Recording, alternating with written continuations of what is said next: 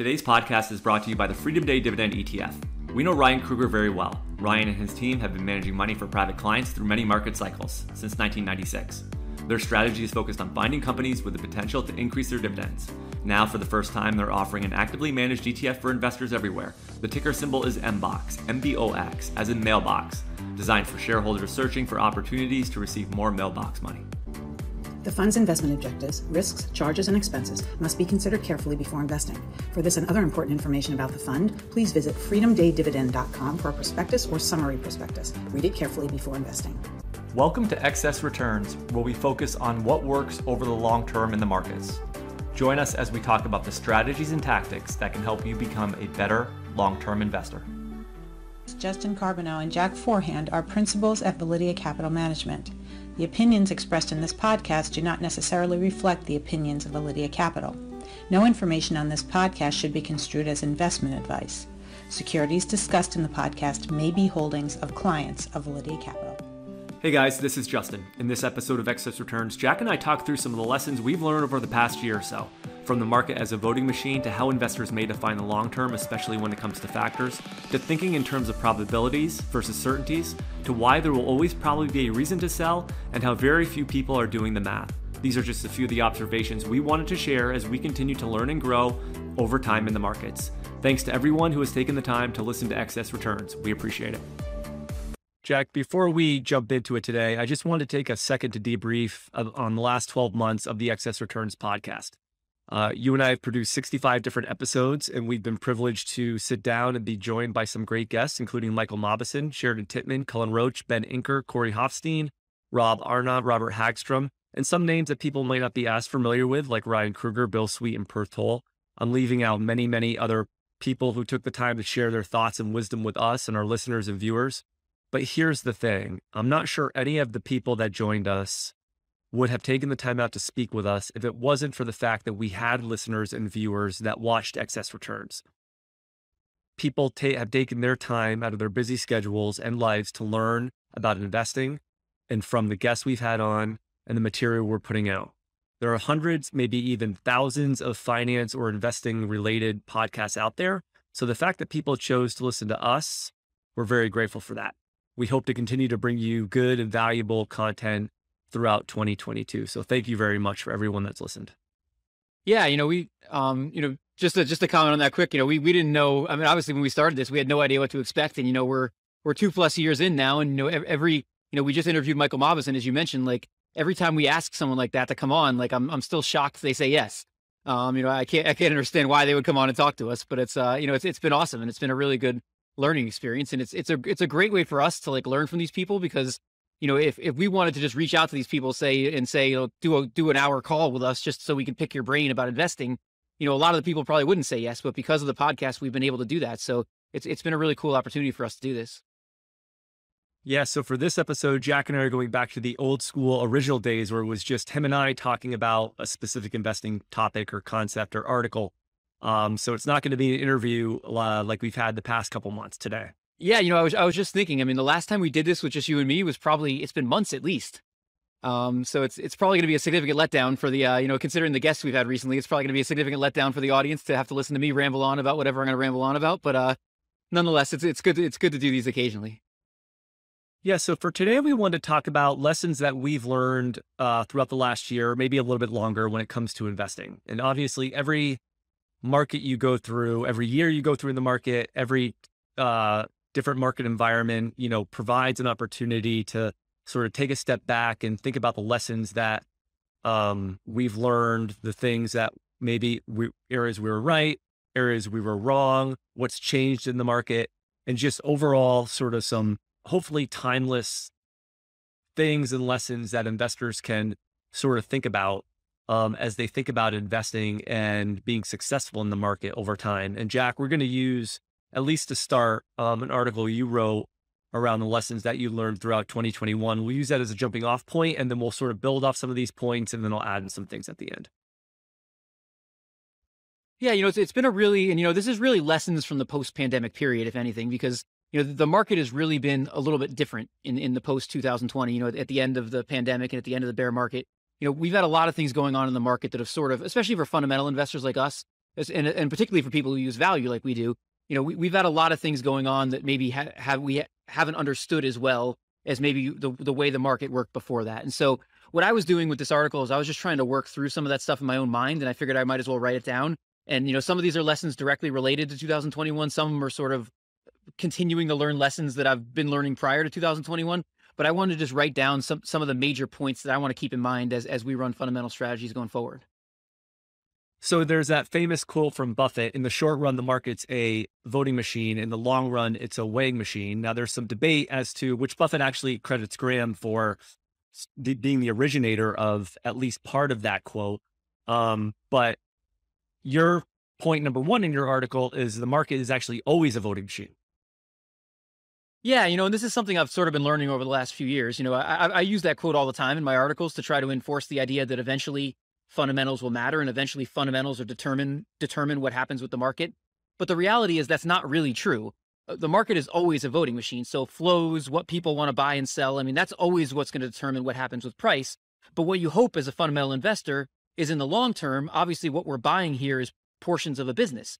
And so oh, you would hope over the long term that the people who are buying portions of these businesses would care about the fundamentals of the business.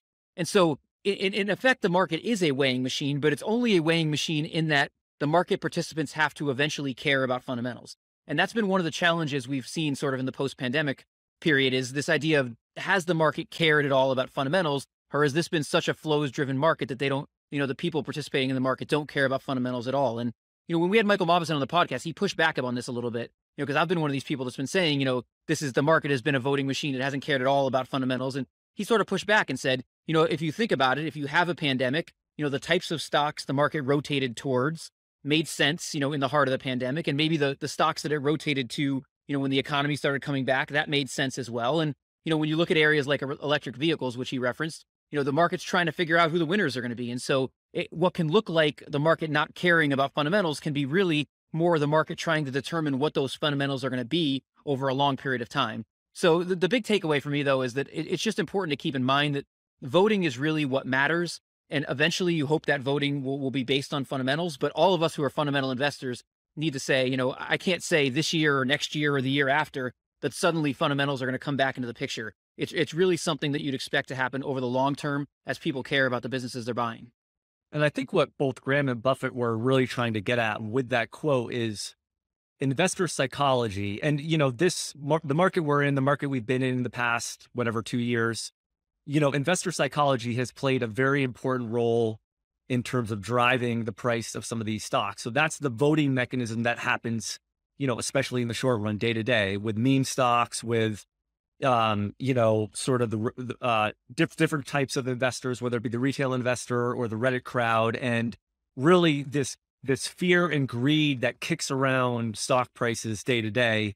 You know, that's oftentimes times not tethered to the fundamentals. And obviously they can get very disjointed. Prices can get very disjointed from the fundamentals um, because of the voting that's taking place. But to your point, in the long run, you know, hopefully fundamentals do matter and will continue to matter. They should.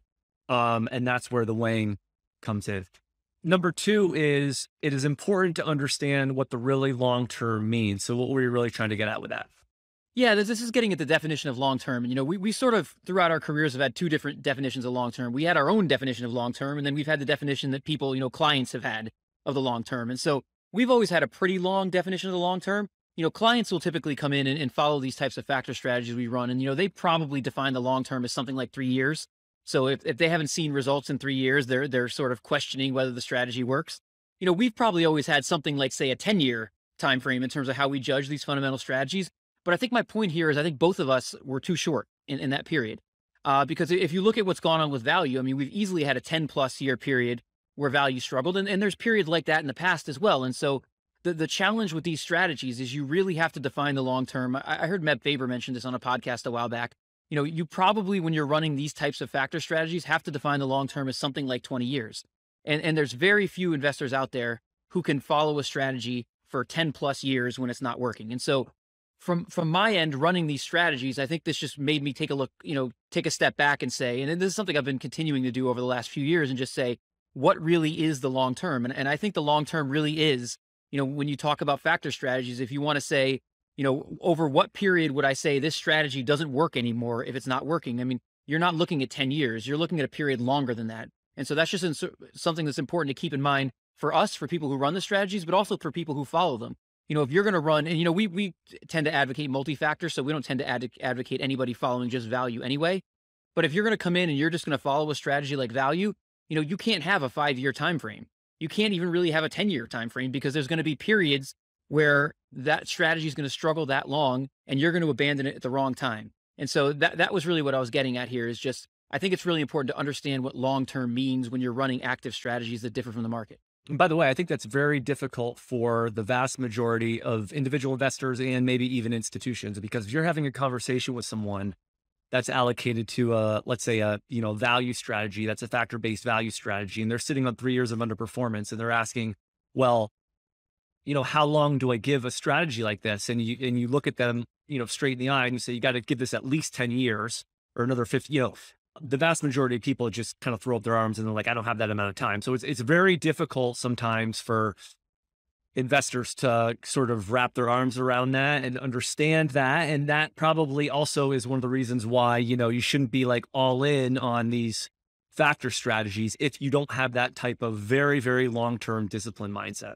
Yeah, you know, it's, it's an argument on the first on the first step. It's sort of an argument for multi-factor because why would you follow? You know, you've got these factors that work at different times. We know they can struggle for really long periods of time. Why would you follow just one factor when you can follow them all? And you know, we I, I have this chart from Larry Swedroe I reference in some of my pieces, which has shown basically that when you blend these factors together, these long periods of underperformance get a lot shorter. So, you know, that it's definitely an argument if you're going to follow factors for a multi-factor approach, but also it's an argument for a lot of people to say, maybe I should run a passive portfolio. Maybe I shouldn't follow these factors because if I'm going to be the person, even if I run multi-factor, if I'm going to be the person after three or five years that's going to be saying, all right, I'm abandoning this strategy because it's not working, I'm probably, I probably am better off not following it in the first place and just following an index approach. Yeah, that, that that's a good point.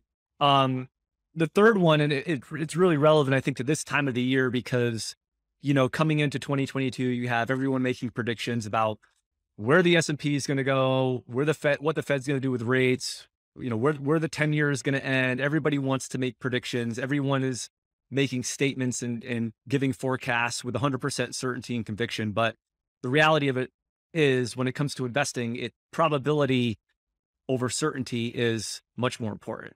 Yeah. Wait, are you, are you attacking my forecast article I released last week?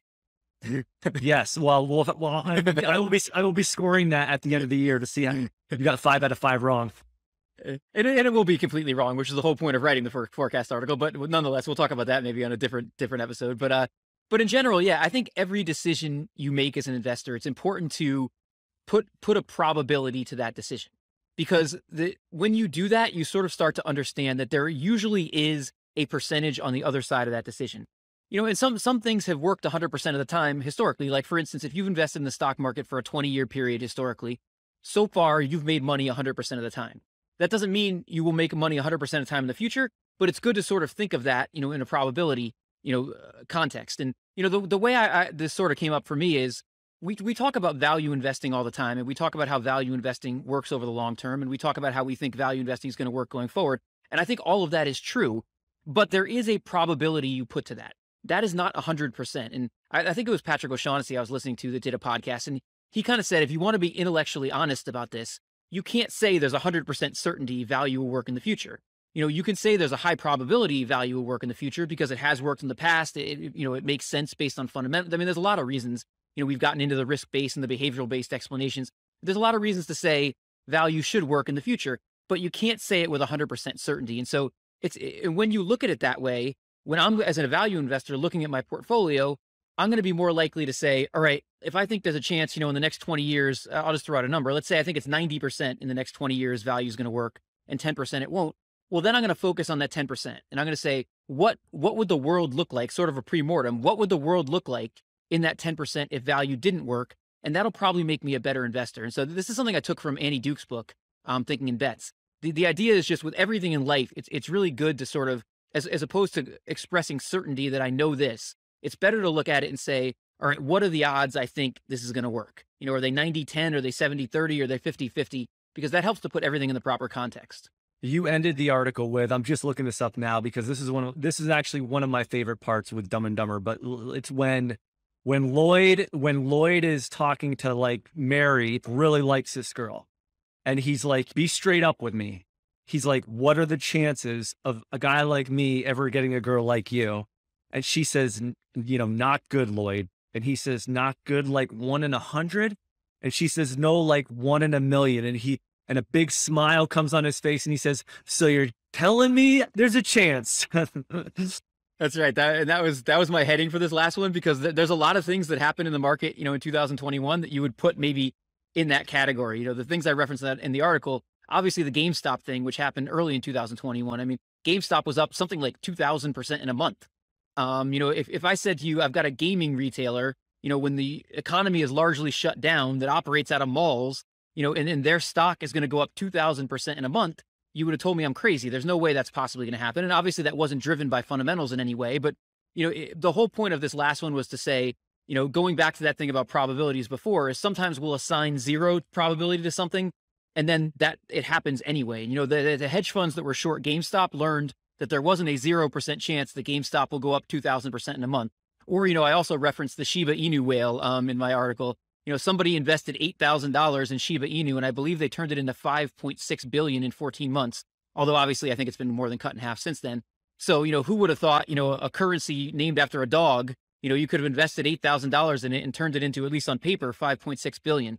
So it, it's just, it's important for all of us to keep that in mind. And it's particularly important when you're, if you're betting against something that you think is a 0% probability in the market, and, and then it comes true, you know, sometimes you can really be caught you know, on the wrong side of something. And so, as like the hedge funds that shorted GameStop learned, sometimes that can be a really big problem. So the point in the last thing was just to say there are a lot of things that we may assign a 0% probability to, but every year in the market, or at least every five years or whatever, something happens where all of us say, you know, I don't think there, I didn't think there was any chance that could have possibly happened. And so it's just important to keep that in mind as investors. And, you know, 2021 was a really good lesson in that regard. Yeah, good point. Just a few other things from my perspective. Um, and th- these are really all post COVID too, so it's not specifically for 2021. But you know, one of the things is I think, I think since the eh, since really March of 2020, there's been like a reset in investors' minds, and that's interesting to me. And I think it happened with the financial crisis too. It's like it, maybe it's true of all bear markets. I don't know, but you know, there's some, and I think the last two big downturns we had, so the financial crisis and the COVID sell off, which were very different they were very different bear markets and very different market environments in so many ways. But what they did is it, what those did in investors' minds is they did put a, like a hard break in terms of how people assessed performance in their portfolios. It's like everything pre-COVID, it's almost like that was that. That was a different environment. And it was a different environment. It was a very different market. It was very, at least coming into that, it was a very narrowly led uh, market environment with large cap tech mostly leading and certain things in the market working. And then you had the break, and then, you know, a different set of things in the market started working, some of the speculative stuff, some of the growth stuff, but then also some of the value stuff. Was, but the point is, is that I think from a sort of mindset um, perspective for investors, it just, it, you know, was a hard enough break where people almost didn't really care as much about how strategies did pre COVID or or maybe the last 10 years. It's almost like how have things done recently? Yeah, you know, it's interesting too, because, you know, one of the big things we were all, all talking about, you know, pre COVID was this whole idea of passive investing is getting too big and it's, it's, it, you know, it's impl- affecting the market too much. And, you know, it, it's sort of like people just dropped that. Uh, you know, obviously there was Matt, you know, dispersion is much bigger. Active type strategies are doing a lot better. And, you know, people have just sort of moved on from that passive thing. And, you know, it's, it's still yet to be determined whether that passive trend will just, I mean, obviously people are still pouring money into passives. So will passives impact in the market? Will we kind of go back to the pre-COVID, uh, you know, approach to that or whether we'll stay where we are now? But you're right. I mean, in a lot of ways, there's been this break in the market. And, you know, I think what a lot of us are trying to understand with a lot of these things is, you know, is this break going to be something long term where a lot of these things that have happened post COVID are going to continue? Or are we going to maybe go back to the regime we were in before there once this settles down? And, you know, I, I don't know if the answer to it, but I think that's something a lot of people are thinking about. The other, I saw a chart, I think it was from Michael Batnick, and I, um, I thought this was really interesting. Now, this goes back probably like at least 10 years, but it was a chart of the market, you know, steadily going up, obviously some dips, 2015, 20, late 2018, 2020, of course. But it was like 40 reasons, or actually I, I tweeted it and it was, it was all these like reasons to worry and how the market was climbing a wall of worry all through this. And, you know, you can make the argument that the Federal Reserve and low interest rates and all that kind of stuff, and that's true. Um, but, you know, there's always a reason to sell.